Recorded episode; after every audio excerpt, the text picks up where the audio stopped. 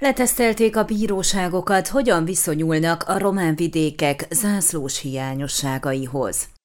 Keddi Gyergyó Szent Miklósi sajtótájékoztatóján Árus Zsolt elmondta, az utóbbi időben moldvai települések polgármesteri hivatalait nézték meg, mert arra voltak kíváncsiak, hogy mennyire tartják be ott a zászló használatot és a hivatalos feliratok elhelyezését szabályozó törvényt, ugyanazt, amelyre hivatkozva a Méltósággal Európában Polgári Egyesület elnöke Dantanasa perek tucatjait zúdította székelyföldi elöljárók nyakába. Egyik ilyen típusú ügy az, amikor azért perel polgármestereket, mert azok nem tartják be betű szerint a román zászlóról szóló törvény azon két előírását, miszerint a polgármesteri hivatal bejárata felett kell legyen az ország címere, annak két oldalán pedig egy-egy román zászló. A bíróságok minden esetben helyt adtak a kereseteknek, és kötelezték a polgármestereket a törvény betű szerinti szigorú betartására.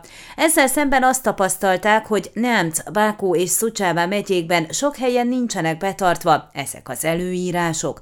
Ezért petícióban szólították fel az ottani prefektusokat, gondoskodjanak arról, hogy megyéjükben minden polgármesteri hivatal homlokzatára legyen kihelyezve az ország címere és zászlaja, illetve büntessék meg azokat a polgármestereket, akik hivataláról ezek hiányoznak. Mindhárom prefektus azt válaszolta, hogy felszólításokat küldtek ki a polgármestereknek, de a megyéjükben sehol nem tapasztalták, hogy ezeket az előírásokat megsértették volna.